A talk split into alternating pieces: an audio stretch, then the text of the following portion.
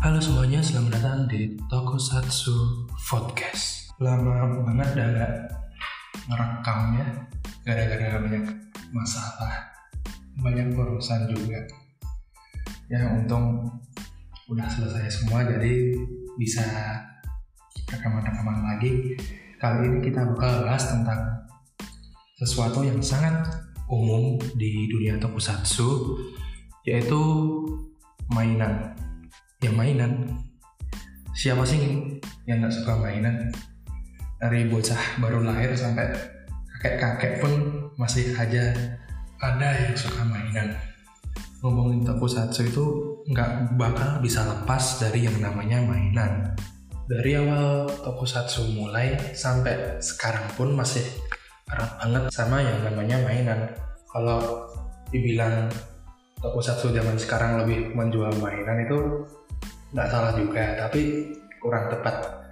Masalahnya dari awal-awal juga tokusatsu pun emang sebenarnya itu udah dirancang dirancang sebuah program televisi untuk menjual mainan-mainan untuk anak-anak tapi dulu pas awal-awal tokusatsu muncul tahun 70-an itu penjualannya ya emang nggak segencar sekarang ya karena dulu media-media yang ada kan cuma televisi, koran, radio, nggak kayak sekarang. Di sekarang kan udah fleksibel banget buat ngepromosiin mainan-mainan yang mereka jual, mas. Misal di internet, internet kan ya udah worldwide gitulah ya.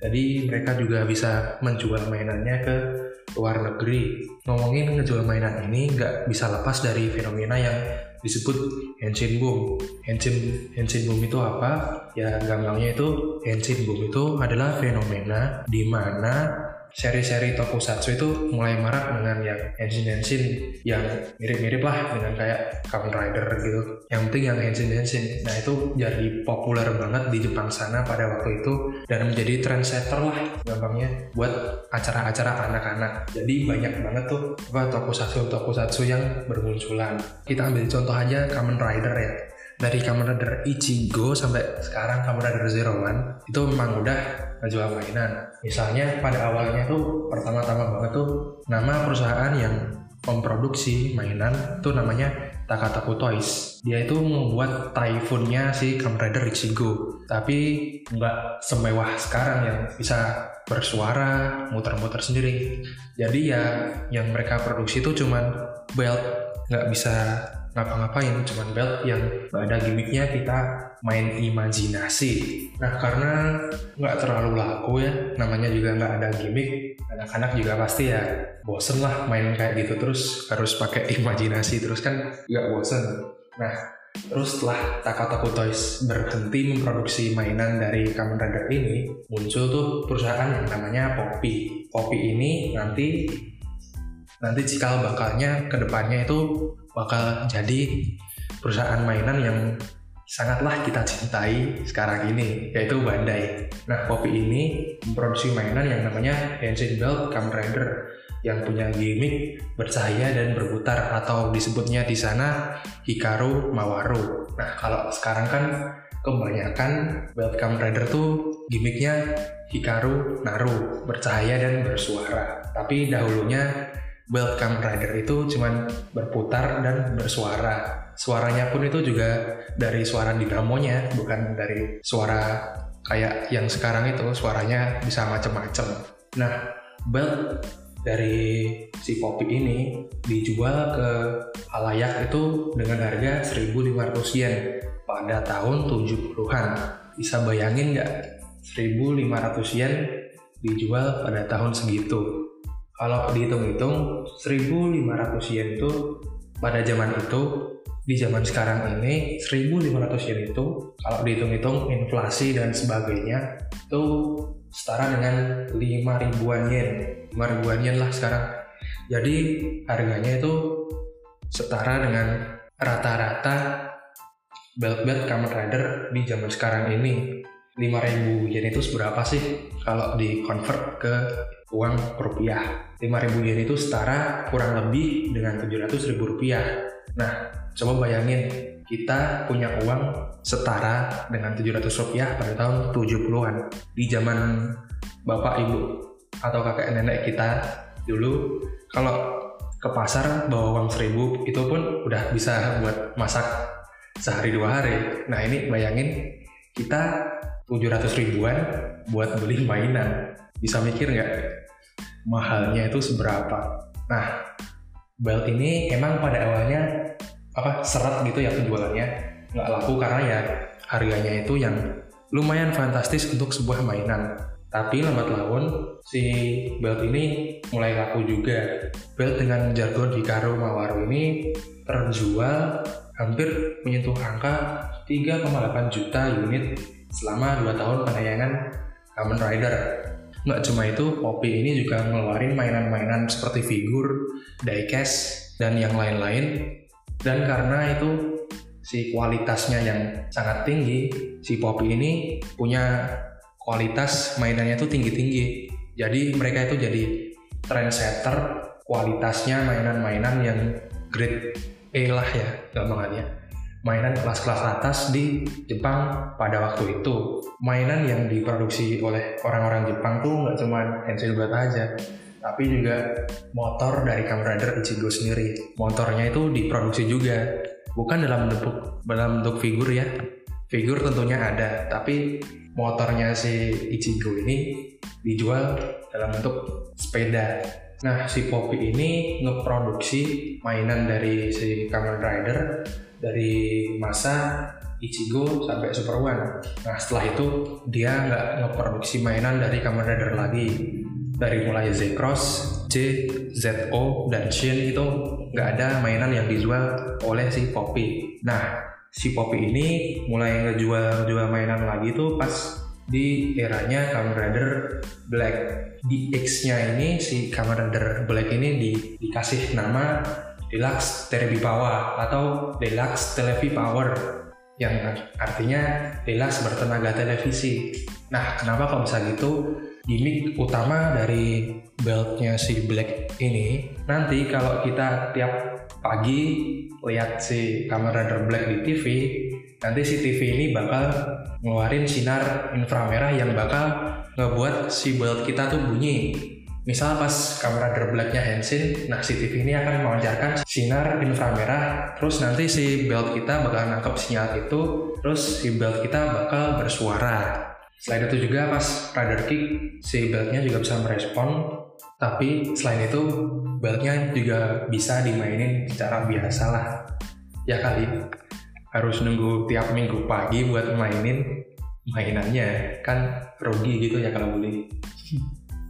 Nah mungkin teman-teman itu merasa kalau hari ini di hari-hari ini si Bandai itu milking merchandise-nya Kamen Rider maupun seri-seri yang lain tuh mulai gencar-gencar banget nih ya. Mulai dari recolor item lah, inilah itulah nah tapi sebenarnya mereka punya kebiasaan ini tuh udah dari lama ya misal dulu di Dai Ranger itu kan si Bandai juga pernah ngeluarin si pedangnya Kiba Ranger yang Ranger putihnya itu tapi di recolor jadi warna merah. Nah tapi nggak dimasukin ke cerita. Ini kalau salah mohon dikoreksi ya teman-teman. Ya gitu jadi tradisi recolor atau redeco item, redecoration item itu memang udah ada dari zaman dulu. Nggak cuman dari zaman sekarang, tapi memang memang marak marak sekali di era Heisei. Mulai dari era Heisei itu paling marak. Mulai dari era Heisei Kamen Rider, Heisei PS2 itu mulai marak sekali yang namanya recolor atau redeco item Nah selain DX kan Bandai juga banyak ngerilis macam-macam mainan misalnya kalau buat Kamen Rider tuh ada CS Complete Selection yang diproduksi mulai dari tahun 2000 2006 ya kalau nggak salah dan terakhir 2009 sebelum ganti ke CSM itu Kamen Hibiki Onsa Okakunya diproduksi oleh Bandai tentunya dengan gimmick-gimmick premium Bandai. Nah, untuk CSM sendiri itu mulai diproduksi tahun 2013 dengan yang pertama kali itu Kamen Rider Double. Dan sampai sekarang masih diproduksi yang terakhir Kamen Rider Garen ya kalau masalah ya. Kamen Rider Garen. Nah untuk yang lain misal SHF lah Ultra Replica Persentai Artisan. Nah gitu ya. Banyak. Makin lama makin bingung juga. Banyak banyak item gini. Cerita kan juga berpengaruh ya sebenarnya. Ya. sekarang ini kebanyakan Bandai sih memasukin nah, apa masukin item-item ini ke dalam cerita biar value mainannya tuh bertambah. Misal si Tracer kemarin. Itu Tracer kan kalau cuma dipakai orang-orang random tanpa jiwa ya yang pakai mungkin minat beli orang-orang itu bakalan kecil. Nah tapi beda cerita kalau udah dipakai si Jiwa Yaiba pasti orang-orang bakal wah ini dipakai ini ini karakter favorit tuh masa nggak beli sih aku? Ya udah beli pasti. Kebanyakan ya yang suka. Tapi kebanyakan orang kan juga banyaknya protes aja. Ah, bandai bikin terus. Tapi kalau dipikir-pikir penggunaan premium bandai ini lebih cocok lah dibanding kalau bandai itu merilis mainan-mainan yang eksklusif ya dalam tanda kutip itu dalam batch yang besar. Kenapa? Yang pertama itu kan, yang pertama si itemnya bisa jadi eksklusif dan hanya diproduksi dalam jumlah yang terbatas. Yang kedua, si Bandai juga nggak ngebuang-buang uang buat ngeproduksi mainan yang nantinya kalau nggak laku, yang nantinya kalau nggak laku harganya pasti turun dan bisa-bisa sampai gratis tuh kayak Astro Switch-nya si Forze dulu pernah lihat foto di Facebook Astro Switch Forze dipajang di depan toko ditulis bahwa satu gratis sampai gitu. Ya kali nanti driver-driver dipajang gitu gratisan. Ya si Bandai kan juga rugi sendiri. Mereka jadi nggak bisa ngelanjutin si seri ke untuk seri ke depannya buat maksimal di pendanaannya.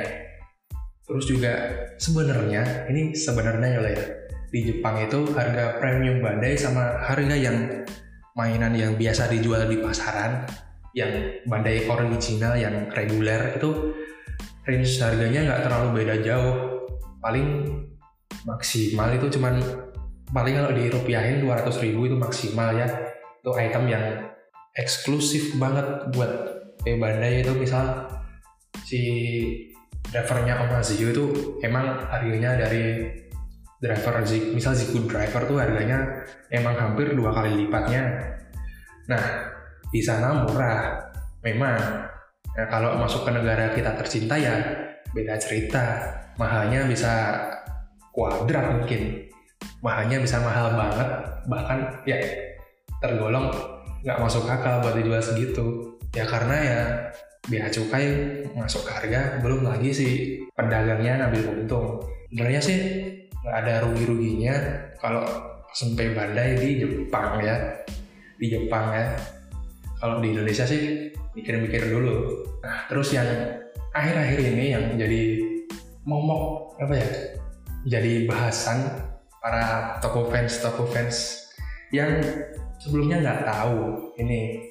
Itu mengenai si Bandai Fashion. Mulai dari cincin hiasan baju buat cosplay dan lain-lainnya itu. Nah mereka itu kebanyakan yang nggak tahu kan apa ini Bandai ngejual kayak gini mahal banget nggak ada gimmicknya. Ya memang itu bukan mainan itu bukan DX itu bukan toy line itu bukan mainan. Itu mereka ngebuatnya itu dalam sisi fashion.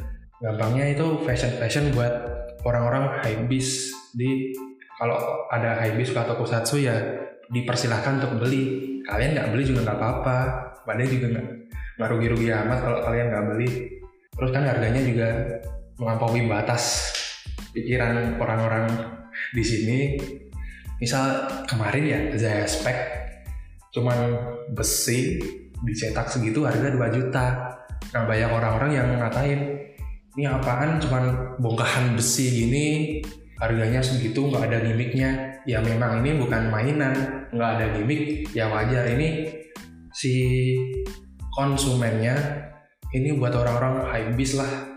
Ya semisal orang-orang high bis di Jepang belinya Abating Ape atau Bape terus Supreme dan masih banyak yang lain. Itu kan wow gitu kan ya. Harga-harganya yang nggak masuk akal gitu.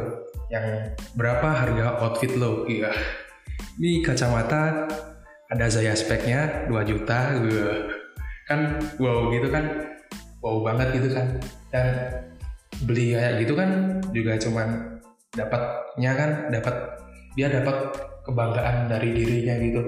Kayak gitu namanya juga barang hype bis memang apa dari itu dari apa ya namanya juga barang hypebeast itu kan juga terlahir dari perilaku perilaku konsumtif atau hedonisme orang-orang yang ada di dunia ini. Jadi si Bandai melihat celah sedikit wah ada orang-orang hedon nih yang suka tokusatsu. Ya udah kita masukin aja set. Kita jual aksesoris aksesoris dengan harga yang fantastis. Iya. Apalagi ya? Ya mungkin kayak gitu ya. Oh ya sekarang itu oleh apa? Dilema ya dilema. Dilema rider tuh sekarang kalau kebanyakan power up dikatain. Kalau nggak ada power upnya juga dikatain. Yuk kita kita ambil contoh misal si cross sama grease. Ya cross di seri build second rider dia dapat power up, dapat special form, dapat final form, dapat special form si Great Cross Dragon. Nah si Gris ini kan kita nggak nggak expect ya. Di akhir-akhir dia di akhir-akhir cerita bakal muncul Gris Blizzard. Nah kan dulu si Gris pakai si apa Dragon's Class Jelly-nya si Cross kan dipasang terus malah nggak ganti form. Malah yang muncul cuma twin breaker jumlahnya dua. Nah itu kan para netizen netizen di Indonesia kan ngomong wah kasihan banget nih nggak dapat upgrade form. Terus si Cross juga kebanyakan di omong-omongin dan juga walaupun juga keren mereka berdua tuh keren dalam sisi masing-masing si Gris keren dalam personanya si Cross keren dalam wujud rider ridernya Nah, sekian dulu ya. Mungkin itu dulu ya buat sekarang. Jika nggak tahu apa lagi yang mau diomongin, ini juga sebenarnya materi udah dari lama banget. Cuman ngerekamnya yang susah itu juga cari-cari waktu. Banyak kali tugas tuh. Dosen nggak ada akhlak emang ya.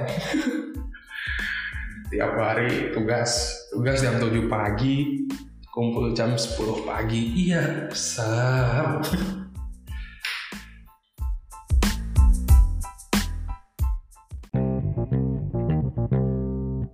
Terima kasih untuk kalian yang sudah mendengarkan podcast kami dari awal sampai akhir. Jangan lupa follow Instagram kami di @tokusatsuf, Facebook @tokusatsuf, dan YouTube Tokusatsuf Channel. Pantengin juga podcast kami di Spotify ini untuk mendapatkan update-update dari podcast yang selanjutnya. Terima kasih dan sampai jumpa.